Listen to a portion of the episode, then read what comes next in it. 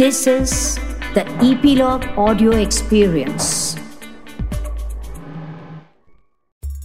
Sheikh Chilli की बेगम को कई महीनों से मुर्ग मुसलम खाने की इच्छा हो रही थी वैसे तो शेख चिल्ली को भी खाने की इच्छा हो रही थी, परंतु कभी मुर्गे के पैसे होते तो कभी तेल नमक मसाले नहीं हो पाते थे, और कभी तेल नमक मसाले होते तो मुर्गा नहीं होता आखिर एक दिन ऐसा भी आया जब शेख चिली की बेगम के सब्र का बाँध टूट गया और वो शेख चिली से अकड़ कर बोली, आज घर में मुर्गा ही पकेगा।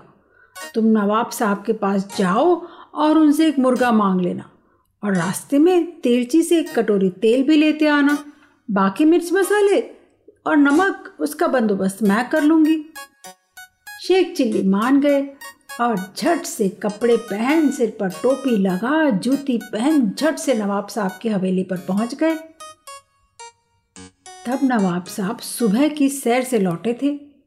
उनका मिजाज बड़ा अच्छा था।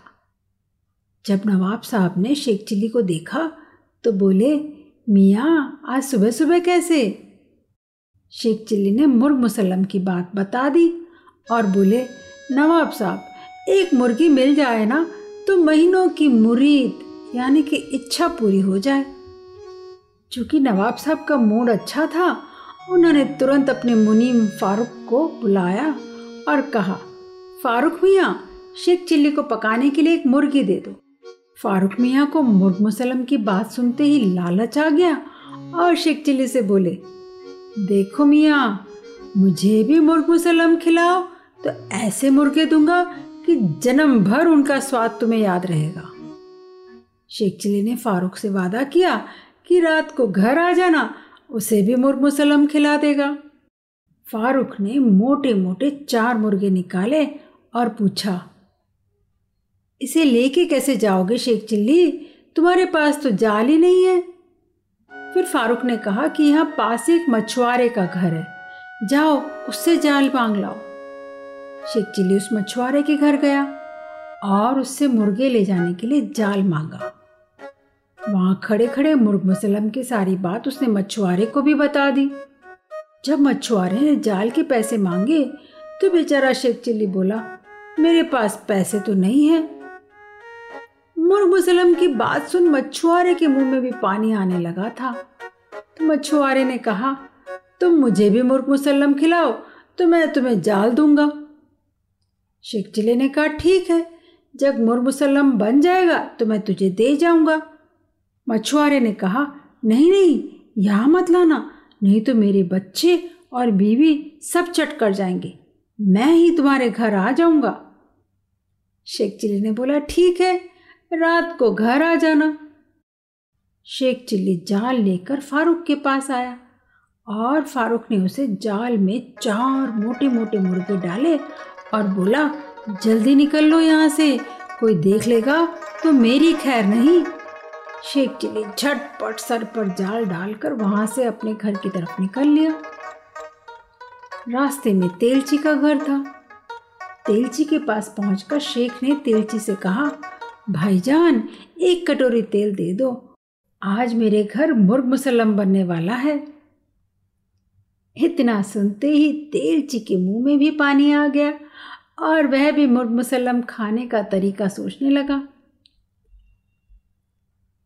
थोड़ा सोचने के बाद उसके दिमाग में एक तरकीब आई और उसने शेख चिली से कहा, मियाँ, इतने मुर्गे में एक कटोरी तेल से क्या होगा? इसके लिए तो तुम्हें एक डब्बा भर तेल चाहिए। शेख चिल्ली सोच में डूब गया। इतना तेल बिना पैसे के तेलची मुफ़्त में कैसे देगा? तेलची शेख चिल्ली की परेशानी को समझ गया और बोला, देखो मियाँ, मैं तुम्हें एक डब्बा भर तेल मुफ़्त में दे देता हूँ, परंतु मुर्ग मुसल्लम में मेरा भी हिस्सा होगा। नवाब के मुर्गे का मुर्ग मुसल्लम खाने का मज़ा बार बार थोड़े ही आएगा। मैं रात को तेरे घर आ जाऊँगा और मुझे भी मुर्ग मुसल्लम खिला देना। शेख चिल्ली के हाँ कहने पर तिलची ने शेख चिल्ली को एक डब्बा तेल दे दिया।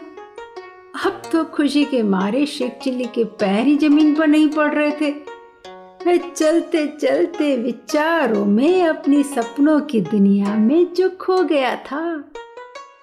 चारों मुर्गे से इतना मुर्ग मुसल्लम बनेगा कि सभी हिस्सेदारी फारूक, मछुआरा और तेलची के खाने के बाद भी कई दिनों तक काम आएगा।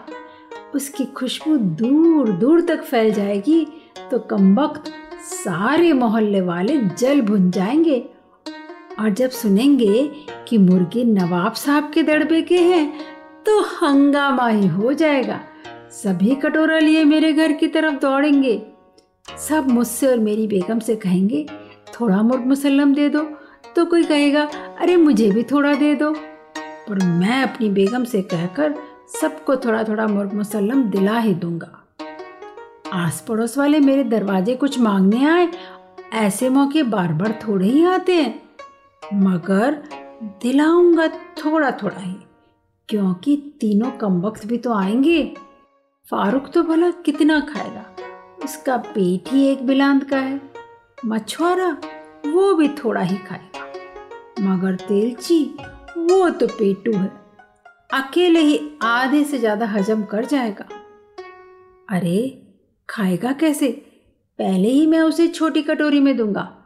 अगर वो और मांगेगा तो कटोरी में आएगा ही कितना? एक और कटोरी दे दूँगा।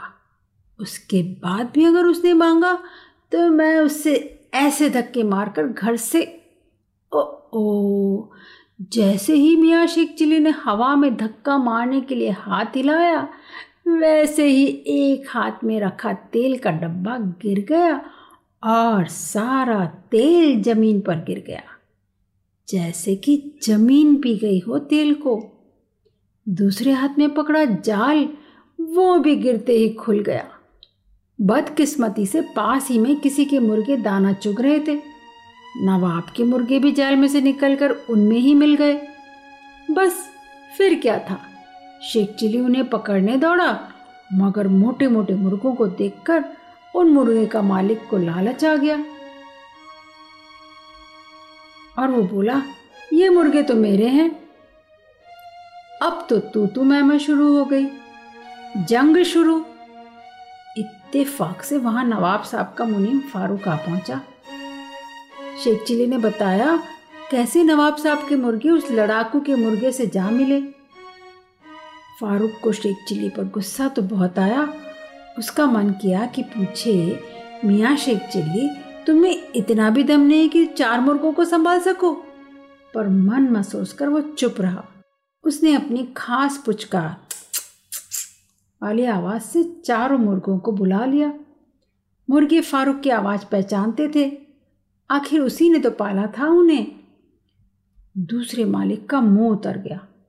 आखिर उसकी कारस्तानी जो पकड़ी गई थी मुर्गे वापस कराकर तेल का पैसा भी फारूक को देना पड़ा। घर पर बेगम मुर्गे देखकर बहुत खुश हुई। उस दिन तो मौज हो गई सबकी। खुद ने तो मुर्ग मुसल्लम खाया ही। फारूक, मछुआरे, तेलची और पड़ोसियों ने भी मुर्ग मुसलम के जायके का लुत्फ उठाया। शेख चिल्ली की सब वाहवाही करने लगे। तो ये थे हमारे मस्त मौला शेख चिल्ली। देखा हमेशा ख्याली पुलाव बनाने से बने हुए काम भी बिगड़ जाते हैं। अगर फारूक समय से नहीं आया होता तो शेख चिल्ली और उसकी पत्नी के मुर्ग मुसलम का सपना सपना ही रह जाता ना। तो यह था शेख चिल्ली का एक रोचक, मज़ेदार किस्सा। इसी कड़ी को आगे बढ़ाते हुए जल्द ही लेकर आऊँगी एक और मनोरंजक किस्सा, मस्त मौला शेख चिल्ली का। अपनी फैमिली और फ्रेंड्स के साथ इन गुदगुदाते किस्सों का भरपूर आनंद उठाने के लिए हमारे साथ जुड़े रहें और नई कहानियाँ सुनते रहें ईपीलॉग मीडिया वेबसाइट द्वारा आपके सभी फेवरेट पॉडकास्ट स्टेशंस पर।